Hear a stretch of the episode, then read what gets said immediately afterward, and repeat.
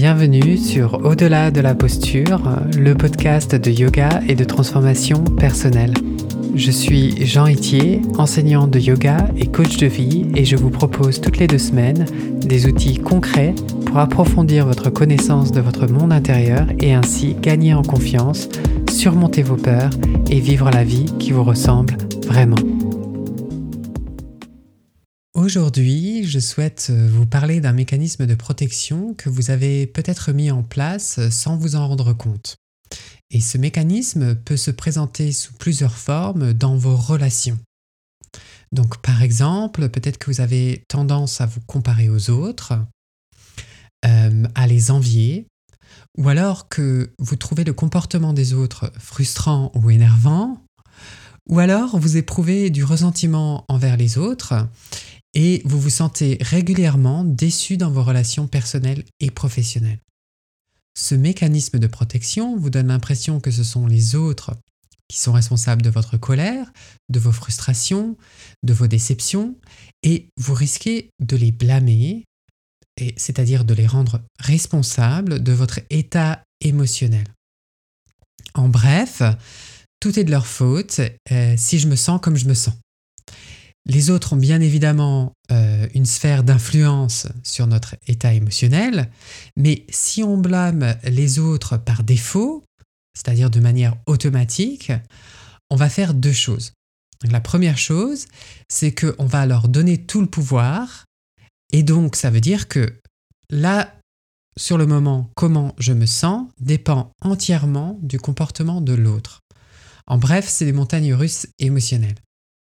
La deuxième chose, c'est qu'on oublie complètement notre zone de contrôle dans la relation et on se déresponsabilise car il se peut, par exemple, qu'on ait interprété les choses différemment de l'intention de notre interlocuteur. Donc, avant de blâmer les autres, il est selon moi beaucoup plus utile de faire une pause pour tout d'abord tourner son attention vers soi-même, car il se peut que vous ayez mis en place une stratégie de protection contre des parts de vous-même que vous avez du mal à accepter.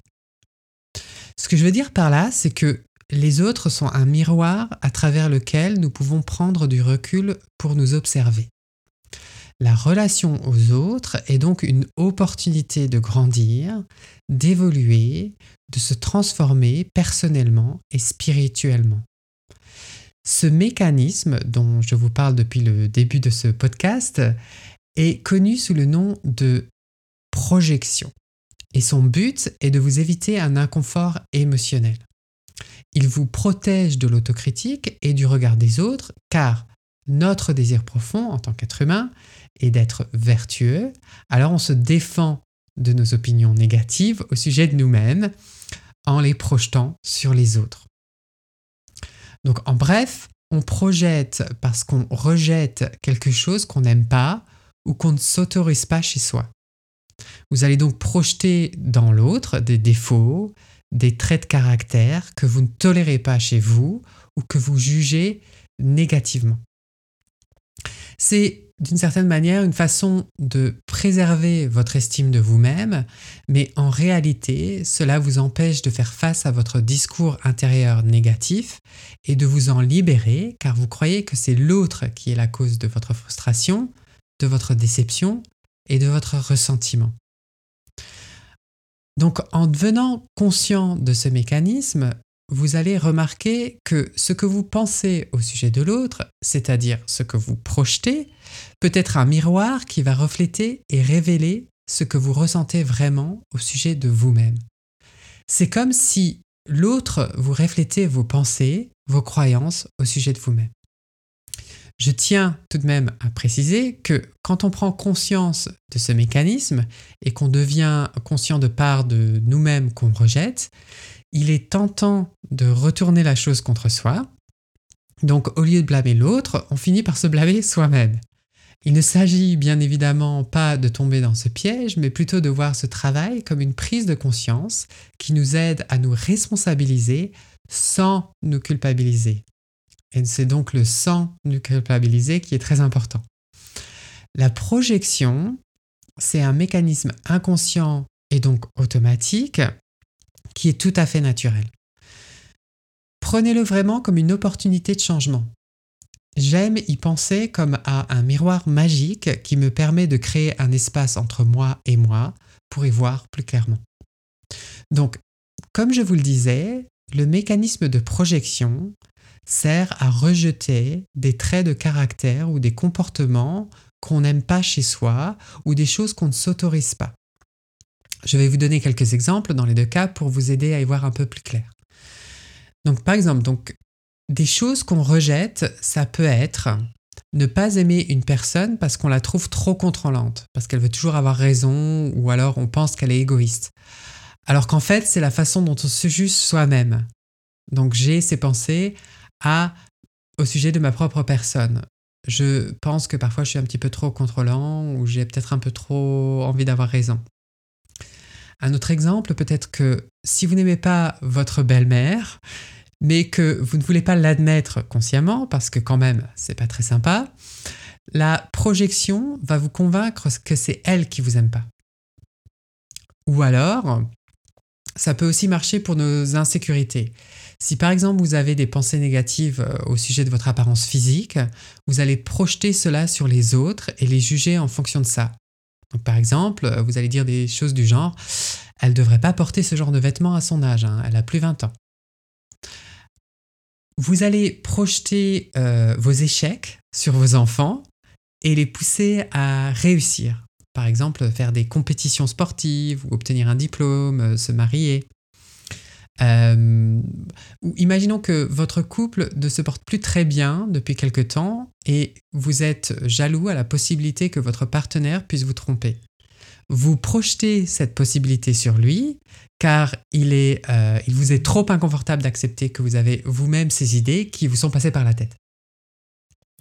Lors d'une dispute, par exemple, vous pouvez essayer de garder un extérieur froid et mesuré et même dire à l'autre personne de se calmer afin de nier la colère que vous nourrissez en vous. Donc projeter la colère sur quelqu'un d'autre déplace le blâme dans votre esprit et donc vous n'êtes plus la raison du conflit et vous vous voyez comme l'agressé, pas comme l'agresseur. C'est l'autre qui est en colère, c'est pas moi. Donc ça c'était pour les, pour les choses qu'on rejette. Euh, lorsqu'il s'agit des choses qu'on ne s'autorise pas et que ça peut se, présenter sous forme de comparaison euh, aux autres et d'envie. Donc, euh, par exemple, une personne qui s'exprime facilement dans un contexte social ou sur les réseaux sociaux, vous aimeriez vous sentir à l'aise comme elle dans ces circonstances et donc vous l'enviez au point de la détester. Elle cherche vraiment à toujours attirer l'attention, c'est pathétique. C'est le genre de phrase qu'on a dans sa tête. Quand une amie prend des risques euh, en se lançant dans une nouvelle carrière ou en changeant de lieu de vie, on va peut-être se dire oh elle est vraiment inconsciente, elle réfléchit vraiment pas, hein, c'est très risqué ce qu'elle est en train de faire. Donc projeter de cette manière peut être vraiment délétère sur le long terme car vous allez vous comparer aux autres et les envier, vous allez être frustré dans vos relations, vous allez avoir du ressentiment envers les autres et vous allez même être déçu. Donc le tout, c'est vraiment d'utiliser ce mécanisme, de prendre conscience de ce mécanisme et de l'utiliser comme miroir. Et de se poser la question de est-ce que que euh, c'est moi qui suis en train de projeter ou est-ce que c'est vraiment l'autre? Alors comment savoir si ce que je relève comme un défaut chez autrui est dû à une projection de ma part ou si ce défaut est objectivement bien présent chez cette personne? Je pense que le meilleur critère est vraiment le degré euh, d'irritation et de frustration qu'on a envers cette personne. Parce que si je me contente simplement d'observer, de regarder euh, le comportement de la personne de manière objective, euh, de ne pas juger, de ne pas condamner, de ne pas généraliser, il est probable que cela ne fasse pas euh, écho en moi. Par contre, si je suis euh, dans une émotion euh, intense de colère et de frustration envers quelqu'un, ou si je, je, passe mon temps à me comparer aux autres et à envier les autres, on peut se poser la question de est-ce que le système de projection est en place? Dans tous les cas, une bonne façon de savoir, c'est une fois que vous aurez identifié ce mécanisme, ou en tout cas identifier vos émotions dans la relation à la personne, que vous prenez la chose comme un miroir. vous pouvez écrire toutes les choses qui vous frustrent ou que vous n'aimez pas chez les autres et faire de même avec les choses que vous enviez aux autres. Donc imaginez que vous rentrez dans un miroir magique et que vous preniez leur place dans cette situation ou dans ce contexte et réécrivez toutes vos phrases à la première personne du singulier. Donc, par exemple, si quelqu'un vous énerve et que vous dites Oh, il est, il est hyper contrôlant, vous rentrez dans le miroir et vous pouvez vous dire Quand je fais ça, je suis contrôlant. Ou alors, il ne devrait pas porter ce genre de vêtements à son âge devient je ne devrais pas porter ce genre de vêtements à mon âge. Ou alors, il cherche vraiment à toujours attirer l'attention, c'est pathétique, devient je cherche à attirer l'attention, c'est pathétique. Et quand vous dites la phrase à la première personne du singulier, vous allez soit ressentir quelque chose dans votre corps, soit ne rien ressentir. Si vous ressentissez quelque chose dans votre corps, il se peut que c'était un mécanisme de projection et que vraiment vous êtes en train de rejeter cette part de vous-même et la projeter dans l'autre. Cela va vraiment vous permettre de faire la part des choses entre ce qui vous appartient et euh, sur quoi vous pouvez travailler et puis ce qui appartient aux autres. Donc vraiment faire la distinction entre ces deux choses.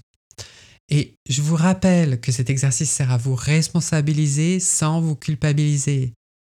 C'est vraiment faire un travail en portant un regard bienveillant d'autocompassion sur vous-même. En faisant ce travail, vous serez enfin libre de la frustration et de la comparaison aux autres pour cultiver une meilleure relation à vous-même et aux autres et laisser place à une connexion authentique et pleine de joie. En tout cas, dans tous les cas, c'est ce que je vous souhaite. Si vous aimez ce podcast, je pense que vous allez aimer mon programme de coaching où je vous aide à trouver votre voie intérieure et à oser vivre la vie qui vous ressemble vraiment.